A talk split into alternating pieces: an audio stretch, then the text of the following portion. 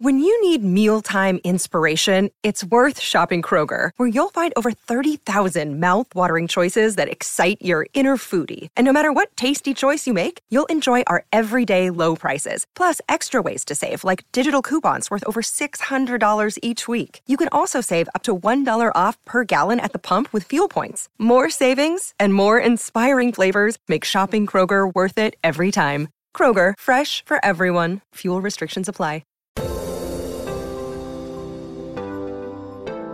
Bienvenido al podcast de Viva Mejor, el podcast que te dará las herramientas para transformar tu vida. Exacto, que se prenda el cerebro.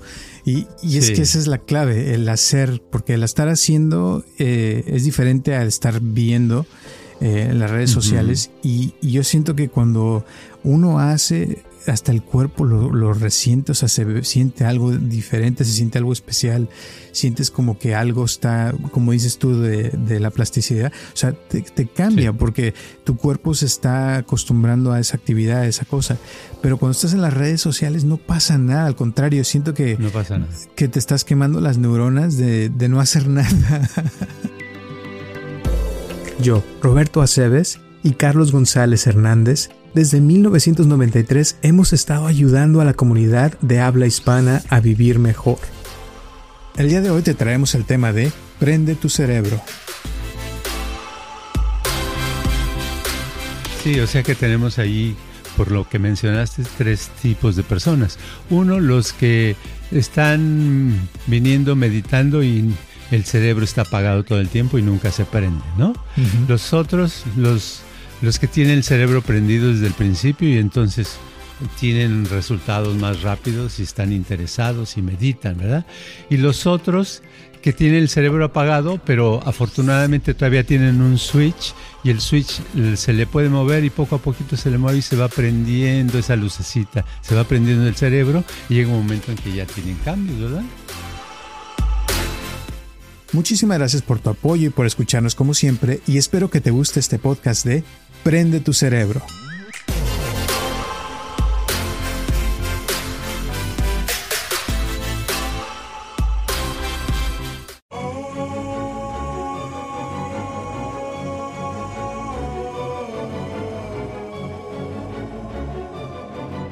Hola a todos, les habla Roberto Aceves y estamos comenzando un episodio más de Viva Mejor y tengo aquí a mi lado a Carlos González. ¿Cómo estás? Hola, ¿qué tal? Pues aquí en la lluvia, porque ya ha estado lloviendo, como tú sabes, y hay muchos lugares con inundaciones aquí en California. Y está de ambiente. Hace rato vi pasar en una avenida 9 camiones de bomberos. Entonces dije, caray. ¿Qué pasaría? Porque fueran 9 camiones, ¿verdad? Wow. Me dio la curiosidad. Dije, deberías de ir, seguirlos. Pero luego me calmé y ya no fui. Sí, oye, hay un montón de derrumbes y que calles están cerradas y se nos está viniendo el mundo encima. Según que hasta se hizo un hoyo en una calle allá en Chatsworth, por el Valle de San Fernando, y se cayeron 2 carros adentro y todo el mundo así como que ¡ay! Híjole, qué mala onda. Wow. Pero pues ya es un nuevo año, así es que va a ser diferente y parece que vienen más lluvias todavía, imagínate. Sí, muchas lluvias y es que aquí en California eso no está uno acostumbrado porque casi todo el año es asoleadito, seco, agradable y cuando vienen lluvias es como yo creo que la gente que vive en la nieve y que le bajan temperaturas de menos 40 grados o cosas así que yo creo, no sé si están acostumbrados pero por tanto tiempo que hayan vivido, pero nosotros aquí en California no estamos acostumbrados con la lluvia. Llueve poquito y ya hay me estoy mojando y ya es toda una historia para ese día. Sí, la verdad sí. Pero por lo menos te voy a decir, no tenemos el problema que tiene en la Ciudad de México, que según cuando llueve es lluvia ácida, porque tienen tanta contaminación que hasta los carros se manchan, imagínate. ¡Guau! ¡Órale! Esa no me la sabía. Pero sí sabía de la contaminación, sí es un poquito difícil. Cuando uno llega a la Ciudad de México, inmediatamente te cambia la respiración, sientes como que te entra menos oxígeno, ¿verdad? Sientes una cosa diferente. Sí. Dímelo a mí. Te juro que sentía que no podía respirar, o sea, y así estuve 2 semanas y pico, o sea, de que sentía que subí unas escaleras y ya me quedaba sin aire. Y luego, para acabarla, el lugar donde nos quedamos era un penthouse. Estábamos hasta mero arriba en un edificio. O sea que la ciudad es alta y aparte estábamos más altos todavía. Ajá, ajá. Y la última vez que fui a México, que ya fue más de 10 años, yo creo, unos 10 años. No, sí. ¿Cuándo fui? No, menos de 10 años, como 5 años. Y cuando fui, dije, vi un lugar. Dije, esta es una sucursal de los lugares donde yo voy a hacer yoga allá en California. Yo creo que voy a tomar una clase, voy a meterme a la clase. Y al rato lo pensé, dije, voy a hacer las respiraciones que se hacen profundas con la contaminación de aquí. Le digo, no me vaya a envenenar, mejor decidí no hacer. Sí, híjole. Es que es muchísima gente. Pero me gusta, sí, hay muchísima gente, pero a pesar de eso me gusta ir porque aparte de los peligros que hay y todo ese rollo, el ambiente, será porque allí crecí, el ambiente me llama, se siente como que...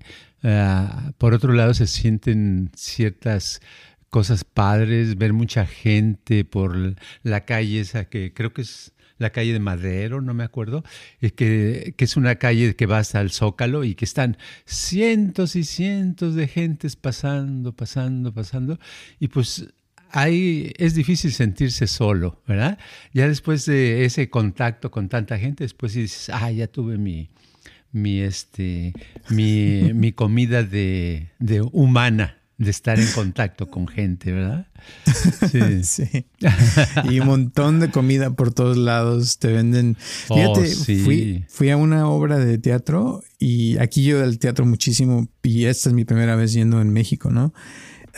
Y tenían malteadas de 12 diferentes sabores. Tenían todas las bebidas que quisieras de todos tipos. Puedes comprar palomitas, papitas, puedes comprar churros. O sea, tenían así de botanas y de fruta y de todo lo que quisieras comprar. De lo que venden aquí en todos lados en la calle, pero en el teatro. Sí. Entonces toda la gente llegaba así a sus sillas con un montón de bolsas y de cosas de todo lo que compraban para poder comer mientras ven la obra de teatro. Y aquí pues no, en Estados Unidos casi no se usa que te dejen comer dentro del teatro, o sea, generalmente tal vez nada más agua o un chocolate o algo así, pero no comida como allá. Pues eso es nuevo, porque antes no dejaban en los teatros de México, en mi época no dejaban que entraras con nada, salías en el break, por ejemplo, de la obra, o antes de la obra o después, y te vendían cosas ahí, pero tenías que deshacerte de todo antes de entrar a la sala, y eso es nuevo. Entonces, ha de ser obras con música o con bocinas o algo para que no se pierda la voz, porque antes pues estaban 2 actores hablando y con su voz a veces apenas se les escucha, y alguien masticando sus palomitas, pues los otros no escucharían, ¿verdad? Pero yo creo que ya cambió el sistema, obviamente. Sí, no, tenían, o sea, fue increíble, ¿eh? O sea, una producción súper padrísima, carísimo, más de ¿qué nos costaron? $120 los boletos. Y era la de Aladino, un musical Aladino de Broadway. Sí, o sea que era producción de Broadway. ¿En qué teatro? El teatro Telcel o algo así, o Telmex, que es nuevo, es al lado de... ¿O es nuevo entonces? Sí, no, súper moderno, o sea... Y era 4 pisos hacia abajo, o sea, como subterráneo. Impresionantísimo todo. Y te digo, o sea, una producción de Broadway, pero en español, que eso fue lo que me dije, wow, o sea, lo hicieron súper bien, y el sonido súper, los actores súper, o sea, todo fue así muy padre. Y claro, cuesta, pero por lo mismo, o sea, te dan todo así. Todo carísimo, ¿eh? La Ciudad de México, carísimo. Comparado a otras partes de México, yo creo que casi es como si estuvieras en Estados Unidos ahorita. Wow. No sé cómo era antes. Pues sí, $120 por un ticket es muy buena lana, ¿verdad? Muy buena lana. En México, sí. Bueno, pues sí, estás acostumbrado a pagar muchísimo menos que eso. Pero curioso, te voy a decir, estuvimos en Polanco y te digo, el edificio muy elegante, tenía una alberca de olímpica abajo y con gimnasio, uh-huh. O sea, súper de lujoso, ¿no? Pero al salir a la vuelta, había una vecindad así, pero fea, y salió una señora a vender tacos afuera de su casa, se puso un comal y te juro que fueron los mejores tacos que probamos en todo el viaje, siendo que habíamos ido a restaurantes carísimos y un montón de lugares así muy acá, pero esa señora, wow, mis respetos, y se tardó hora y media para hacerlos porque ahí mismo hizo las salsas, hizo casi hacía las tortillas, todo a mano, wow. Imagínate. ¡Qué padre! ¿Qué tipo de tacos? ¿Qué tacos era de al pastor y las campechanas. Uh-huh. No sé si sabes cuáles son las campechanas. Son varias carnes, ¿no? ¿O qué? Sí, le ponen, eran carne de bistec y le ponen chorizo encima. O sea, ya con eso son campechanas. Y le ponía cebollitas y tenía, te digo, como 4 salsas diferentes y luego te las servía con papas a la francesa, o sea, a su estilo. Fue tan rico que fuimos como 2 veces y las 2 veces que fuimos, haz de cuenta que toda la vecindad se sentó a comer con nosotros, o sea, y llegaban y ya te saludaban. La gente es súper amable, nos trataron súper bien, pero, o sea, es otra experiencia que no recibes en un restaurante de lujo, o sea, porque todo el mundo te atiende muy bien, súper. Qué padre, está bien. Sí. Pues hay que conseguir más lugares de esos, ¿verdad? Sí, y es parte de lo que yo creo que ayuda mucho. Y por cierto que el programa que hicimos de ChatGPT hubo muchísima respuesta, mucha gente nos mandó mensajes. Oh, sí. Y hubo una pregunta que alguien hizo que decía, bueno, primero querían que nos pusiéramos a usarlo aquí en vivo, uh-huh. Que para ver qué podemos preguntarle. No sé si tuviste la oportunidad de usarlo. Sí, ya lo usé varias veces. Está padre, uh-huh. ¿no? Sí, está padre.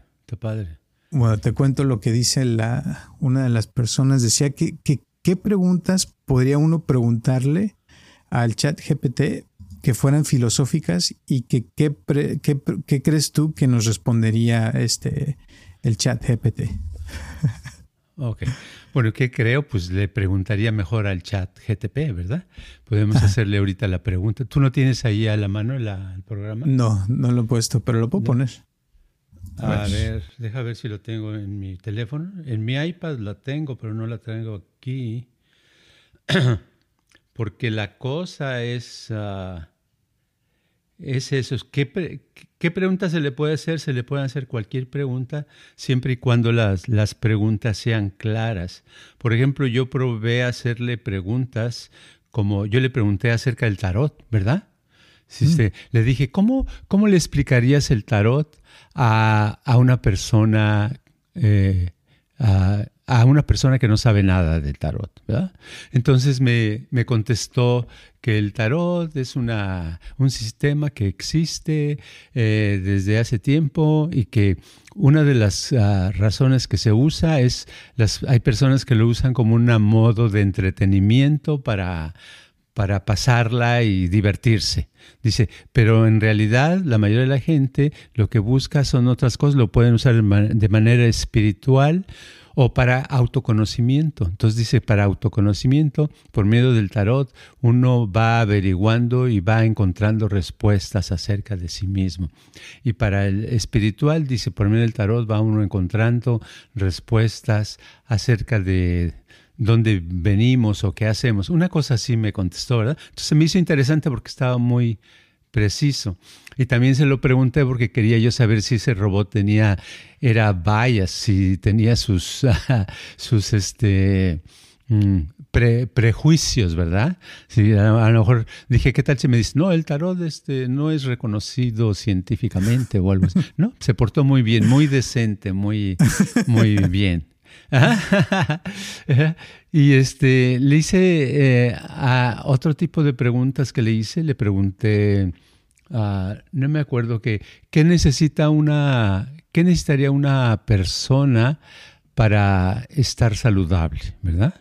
Entonces me dijo, no, pues una de las razones para la salud se necesita tener el cuerpo en movimiento, hacer ejercicio, y llevar una dieta balanceada con vitaminas, con proteínas, y también me contestó otra cosa, y estar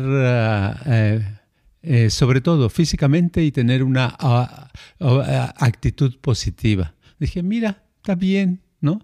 O sea, no quedó. Entonces dije, ¿será porque yo haya metido cosas en la computadora? No necesariamente yo, pero yo creo que de todo el mundo, la gente, lo que ha jalado ese robot es lo que ha asimilado y por eso ha contestado, yo creo, ¿no? Exacto. Entonces, desde resumiendo la pregunta, ¿qué es lo que qué pregunta se le puede hacer? Cualquiera, ¿verdad? Siempre y cuando sea clara, precisa, ¿verdad? Al grano. ¿Y ya? Y desde la última vez que hablamos te cuento que ha habido un montón de avances y cambios. Uno, precisamente hoy Microsoft acaba de firmar un contrato con la compañía de ChatGPT de $10 billones para integrarlo junto con Bing. Ya ves que está Google y Bing es otra forma. Como puedes buscar cosas, pero ahora ya va a estar integrado, entonces va a haber un montón de cosas donde vas a poder buscar y hacer cosas más fáciles y más rápido. Esa es una. La otra, ya hay otro programa especial de inteligencia artificial que puedes tú, creo que, no me acuerdo si fueron 3 segundos o 3 minutos que tú le hablas y ya te puede copiar tu voz. Entonces ya tú nada más puedes escribirle lo que quieras y te va te puede hacer todo un video y puedes hasta escoger con tu voz y escoger el monito que quieres que hable y todo, y va a hablar como tú. O sea, y ya esa es una, y hay un montón de compañías y de cosas que están saliendo nuevas gracias a ChatGPT, de cosas que están saliendo que van a automatizar todo. O sea, que ya va a ser muy, muy difícil saber qué es real y qué no es real, la verdad. Y qué no es real. Jule. Entonces, esa es buena noticia para los que les gusta tener cuentas falsas, crear muchas cuentas falsas en los medios sociales, ¿verdad? Porque van a poder hacerse pasar por todo. Pero al mismo tiempo se me hace también divertido que uno pueda grabar y después decirle todo lo que quieres que diga, ¿verdad? Está padre. Más cómodo. Más cómodo. Cada vez las cosas van a ser más simples, más cómodas y más rápidas. Tan rápidas que yo creo que antes, cuando el producto ya está hecho, ¿verdad? Y se tardan, por decir algo, 3 minutos en hacerlo, algo de media hora, a lo mejor pues la gente ya no lo va a necesitar porque cada quien va a hacer sus cosas. A lo mejor el juego de estar viendo lo de los demás o escuchando a los demás, a lo mejor va a cambiar a no, pues yo mejor hago las cosas, yo me divierto, ¿verdad? No sé qué va a pasar. Sí, algo va a ser interesante. Y todo esto, o sea, volviendo a lo de la señora que cocinaba en su casa y todo. Sí, imagínate, tacos. Sí, en el futuro, o sea, ese tipo de cosas van a ser lujos, porque yo creo que va a llegar un punto donde van a haber robots que vas a poder tú pedirle. Ya hay, de hecho, ciertos lugares donde puedes tú pedir pizza y te la cocina un robot, o puedes pedir una hamburguesa y te la hace un robot. Y un robot, pues no se cansa. O sea, tú como dueño de un restaurante, pues te lo compras y te puede durar horas y horas trabajando sin cansarse, ¿no? Claro, y además lo de la comida así especial, individual, no desaparecerá, pero sí, como tú dices, aumentará de precio. Será cada vez más exclusiva. Yo creo que los restaurantes de un futuro cercano van a ser, oye, vamos a comer unos sopes individualizados en tal lugar, ¿verdad? Porque entonces llegas y te hacen desde hacer la masa hasta preparar la masa, hasta hacer el sope, hacer la salsa. Pues más fresco que eso no es, es lo que todos quisiéramos. Yo las comidas más sabrosas que me acuerdo son aquellas que se hicieron al momento, ¿verdad? Que todo estaba ahí apenas preparándose, ¿verdad? Porque por otro lado están saliendo ahorita compañías que están ofreciendo sus productos de comidas preparadas, ¿cierto? Donde te dan, por decir algo, las calabacitas partidas y esto partido y todo. Ya vamos a suponer que es un platillo con un pedazo de pescado, de filete y las verduras. Entonces tú te llega el paquete y tú nada más tienes que juntar todos los ingredientes y calentarlos y ya tienes una comida, según eso, fresca, ¿verdad? Pero no es fresca porque viene del congelador, ¿verdad? Supongo. Sí, no. Entonces todo está cambiando mucho. Y sobre todo, o sea, te digo, como que yo siento que los cambios están sucediendo rapidísimos y no nos vamos a dar cuenta cuando de repente ya vamos a dejar de hacer muchísimas cosas. Mucha gente va a perder su trabajo. Por ejemplo, los abogados corren peligro de perder todo, porque ya si un robot te puede defender en un caso de corte, lo que sea, pues yo creo que, imagínate, tienes acceso a todos los archivos de casos, leyes y todo, y te puede encontrar así en segundos lo que necesitas. Sí, en segundos sabe cuál es la respuesta correcta, exacto. Uh-huh. Mientras que el otro tiene que buscar en su computadora tal archivo y va contando ese tiempo, ¿no? También, porque los abogados cuentan lo que ellos trabajan. Si se van de la corte a su oficina, el tiempo que tarda, si hay tráfico o no haya tráfico, lo que tarden en llegar, eso se lo agregan al cliente, ¿no? Que tienen que pagar. Y si están cobrando, por decir algo barato, $300 la hora, si hicieron 45 minutos, pues ahí ya son $200, ¿no? O algo así. Entonces... Con los robots, me imagino que los que van a comprar los robots son las compañías de abogados. Entonces también van a programar para que todo eso lo pueda el robot rápido sacar la cuenta, ¿verdad? Y para que también produzca dinero, ¿no? Exacto. Y yo creo que eso, o sea, por eso es importante mantenernos sanos de alguna forma, hablando espiritualmente, o sea, de meditar, de hacer cosas para mantenernos bien, porque yo siento que esto va a ser cambios, o sea, que nos pueden, simplemente con lo de las redes sociales, cada vez la gente está peor. Ya hablamos, la vez pasada te platiqué de mi amigo que su papá trabaja en un supermercado y que dice que los que están llegando ahorita ya no hablan, ya no se comunican. La semana pasada fui con una amiga a Disney y ella es maestra y del segundo grado, ¿no?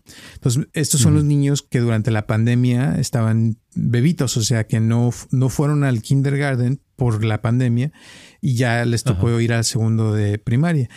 Y me dice que dice que jamás, lleva 30 años de ser maestra, y dice que jamás había visto niños que estaban tan mal en cuestión de concentración, que dice que no se pueden sentar ni 2 minutos y ya tienen que estar moviéndose y se distraen fácilmente y no saben cómo tratar a otros niños porque no estuvieron en contacto con otros niños por mucho tiempo, y que esa generación, imagínate cómo se va a ir yendo y causando problemas.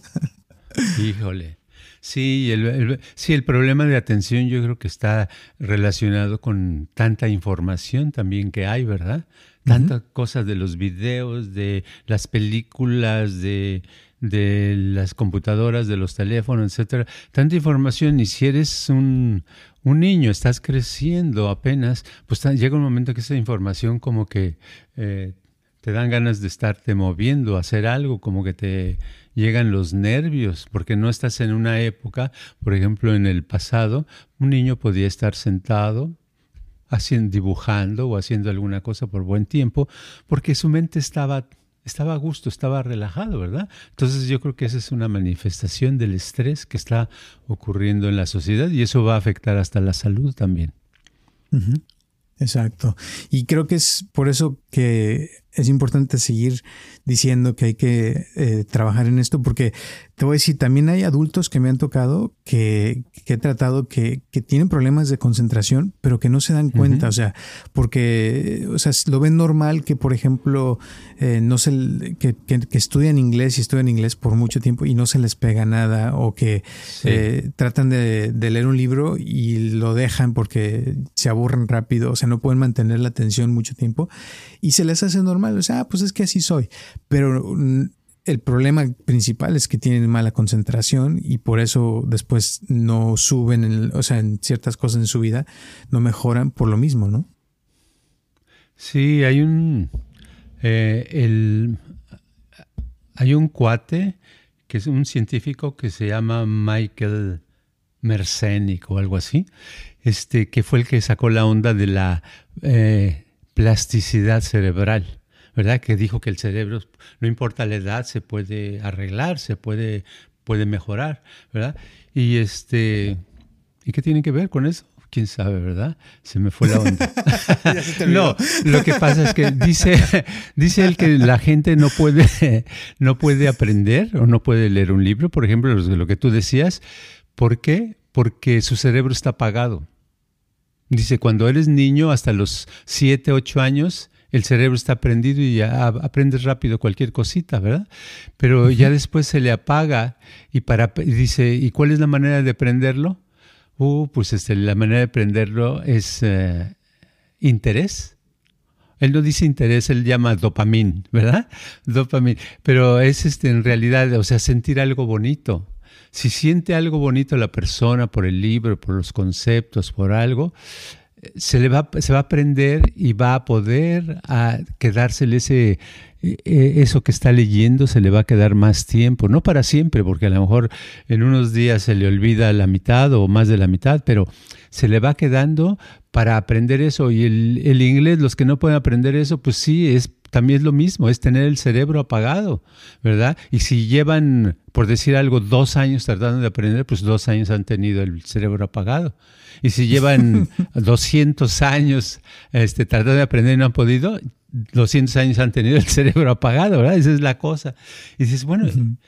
Sí es cierto, porque cuando uno está interesado en algo, lo aprendes. Yo me he dado cuenta que no es imposible no aprender algo cuando te interesa realmente, que estás, wow, oh, qué padre esto que dice aquí, oh, sí, oh, ah, oh, ay, y quieres seguir leyendo. Pero alguien que dice, ay, ya no quiero leer, pues no, porque no está el wow, oh, y está como, ay, no sé, tengo comezón, ay, me duele la cabeza, ay, ¿qué haré? ¿Por qué no hago? Ay, voy a tomarme una pastilla para los nervios. O sea, están en otro rollo porque no están tranquilos, no están relajados y porque el cerebro está bien, bien apagado. Pero yo creo que se apaga también al estar viendo todo lo de las redes sociales, porque como no sé si les ha pasado, pero a mí me pasa, por ejemplo, que después de estar viendo tantas cosas ahí, llega un punto donde a veces hasta ni ganas le dan a uno ya de hacerlo, porque ya lo viste tanto que ya la cosa verdadera ya no te llama tanto la atención porque lo viste tanto ahí, porque ya ves como los algoritmos. Por ejemplo, cuando fui a Nueva York hace 2 meses, TikTok me empezó a sacar videos de Nueva York, como yo creo que escucharon que iba a ir a Nueva York y me empezaron a salir videos de Nueva York y llegó un punto donde me harté ya de ver videos de Nueva York por lo mismo, ¿no? Entonces yo siento que ese es el problema, como decías, de tanta información que nos llueve de algo que ya llega un punto donde no nos dan ganas, porque, por ejemplo, aprender inglés hoy es más fácil que nunca. O sea, hoy te agarras una aplicación y, por ejemplo, yo estudio alemán y así rápido, en 10 minutos diarios, te tienes tu clase y hay videos en YouTube, hay un montón de formas, pero lo que hace falta es, como dices tú, el interés. El interés, sí. Los medios, entre más aumentan, más difícil. En realidad es muy padre las aplicaciones que hay, pero es la persona en sí, ese es el problema para aprender algo. Los medios sociales sí afectan. Yo de promedio veo en TikTok, Instagram y YouTube y todo eso, máximo 10 minutos al día. 10 minutos. Ya a 15 no aguanto porque siento que me estoy haciendo daño. ¿Eh? Como que digo, ¿qué? Pues no aprendo nada aquí. Aquí no se aprende. Nada más es puro bla, bla, bla. Y te estoy diciendo 10 minutos contando los videos que yo pongo, que hago, que grabo, ¿verdad? Yo me paso en grabar un video menos de un minuto. Entonces, los otros son ya vi que no es sano, no es cuerdo, no te hace daño. Eso lo hace uno cuando no tiene nada que hacer, cuando la vida es hueca, cuando, pues tengo 2 horas libres porque no está mi jefe aquí en la panadería o donde trabaje y pues, ¿qué hago? Porque no me puedo ir. Voy a ver más. Entonces se quedan viendo, haciendo cosas sociales, ¿verdad? Uh-huh. Pero no, cuando tienes algún interés en la vida es muy padre porque entonces te dedicas eso a aprender, ¿verdad? Son cosas padres, ¿verdad? Uh-huh. Un libro, aprender y leer un libro, eso no te quita el tiempo. Eso te da algo, te hace que tu cerebro trabaje. Exacto, que se prenda el cerebro. Y es que esa es la clave, el hacer, porque el estar haciendo es diferente al estar viendo en las redes sociales. Y yo siento que cuando uno hace, hasta el cuerpo lo resiente, o sea, se siente algo diferente, se siente algo especial, sientes como que algo está, como dices tú, de la plasticidad, o sea, te cambia porque tu cuerpo se está acostumbrando a esa actividad, a esa cosa, pero cuando estás en las redes sociales no pasa nada, al contrario, siento que no pasa nada, que te estás quemando las neuronas de no hacer nada. Sí, exacto, no hay nada, no es como un ejercicio, ¿verdad? Lo más común, pesas. Levantas las veces, las sientes. Y si las sientes, pues algo está pasando, ¿verdad? Dices, ¡ay, qué adolorido estoy! ¡Ah! Pues sí, estás adolorido todo el día y al otro día te levantas, o a los 2 días, depende de cuándo, dices, ¡ay, me siento como más fuerte, ¿verdad? Pues sí, porque hubo estímulos, pero con las redes sociales estás viendo y viendo y viendo, no dices, ¡ay, qué inteligente! Al otro día, ¡ay, qué inteligente soy! ¿No? Dices, ¡qué pendejo estoy ahora! ¿Verdad? Porque vas empeorando, no vas mejorando. Es una cosa tan increíble el poder poner a funcionar el cerebro, y para eso lo tenemos que funcionar haciendo cosas que realmente nos ayuden a aprender, porque el hacer es aprender, aprender es hacer, y lo otro, el ver, el observar, eso, pues es ser un mirón, ¿verdad? O una mirona, nada más, ¿ah? ¿Sí? Pero no aprendes nada. Es como si alguien ¿a cuánta gente no en mis tiempos acostumbraba a ir a una conferencia y estaba el conferencista, hable, y estaban escuchando la conferencia, y terminaba, y después uno le preguntaba al otro, ¿qué tal? ¿Qué te pareció la conferencia a ti? No, pues muy interesante, ¿verdad? Y tú le decías, bueno, ¿y qué es lo que más te gustó de eso? ¿Qué se te hizo más interesante? No sé, habló algo, ahorita no me acuerdo, no lo tengo aquí, pero, o sea, no, porque lo usó como para dejar su imaginación volar mientras el cuate estaba sudando, hablando. Esta persona estaba de seguro pensando, ay, sí, me acuerdo cuando fui a esa playa, qué bonita estaba. Y entonces es otra cosa. Aprender es estar involucrado en eso, y es un sentimiento bonito, no feo, es agradable. Claro, es como estar viendo un partido de fútbol en vez de estar jugando. Ajá. Si estás jugando, mucha por diferencia. Lo menos, sí, las piernas se te hacen más duras, o sea, haces ejercicio. Ajá. Y sientes diferente a estar viendo nomás cómo juegan de lejos, ¿no? O sea, es involucrarse en el juego. Sí, estar viendo el partido, pues estar viendo y tomando tus cervezotas, ¿verdad? ¿Verdad? Dicen, no sé, pues puede uno ver el fútbol y emborracharse, ¿verdad? Pues sí, no pasa nada. Entonces imagínate, no estás aprendiendo porque estás viendo, y aparte te echas tus cervezas, y el alcohol es una de las mejores maneras de matar neuronas en el cerebro, pues entonces al rato está uno realmente para la basura, ¿verdad? Exacto. Exactamente. Y ya para terminar, te cuento ahorita que estás hablando, me acordaste de la gente que yo he tenido que vienen y casi todos los pongo a meditar, ¿no? Sí. Y hay gente que medita y wow, se siente, o sea, su cambio, la energía, se concentran, sienten algo muy especial porque logran estados más elevados de concentración, padrísimo, sí, ¿no? Y hay otros que ajá, vienen y les pones a meditar y es como si estuvieran viendo las redes, o sea, que no les pasa nada, no se les ocurre nada, no sienten nada. Ajá. Y generalmente son los que terminan por dejar de venir porque como no sintieron nada, pues sí, no les interesa. Pero los que sí sienten, wow, o sea, y hay gente que empieza que no siente, pero con el tiempo, con la práctica, como que empiezan a agarrar la onda y dicen, wow, ahora sí ya sentí. O sea, que sí se puede llegar a tener esa sensación, pero se necesita la práctica, ¿no? Sí, o sea que tenemos ahí, por lo que mencionaste, tres tipos de personas. Uno, los que están viniendo, meditando y el cerebro está apagado todo el tiempo y nunca se prende, ¿no? Uh-huh. Los otros, los que tienen el cerebro prendido desde el principio y entonces tienen resultados más rápidos y están interesados y meditan, ¿verdad? Y los otros que tienen el cerebro apagado, pero afortunadamente todavía tienen un switch y el switch se le puede mover y poco a poquito se le mueve y se va prendiendo esa lucecita, se va prendiendo el cerebro y llega un momento en que ya tienen cambios, ¿verdad? Uh-huh. Entonces está padre. Exacto. Muy bien. Pues ese es el tipo de gente que hay que tener, los que traen el cerebro prendido y los sí, que no, pues hay que hacer el intento que se nos prenda, porque yo creo que eso es importante en la vida para poder tener más experiencias, poder crecer espiritualmente, porque de otra forma uno se puede llegar a morir sin haber vivido, ¿no? Como decía Erich Fromm. Sí, exacto. Hay que buscar unas baterías, que busquen unas baterías muy, muy potentes para que puedan prender, que pueda haber luz ahí adentro y entonces a aprender, ¿verdad? Eso, muy bien. Y no importa la edad, ¿eh? No importa si tienen 90 años o 10 años, es para todo mundo. Totalmente de acuerdo. ¿Y alguna moraleja, últimas palabras antes de terminar el día de hoy?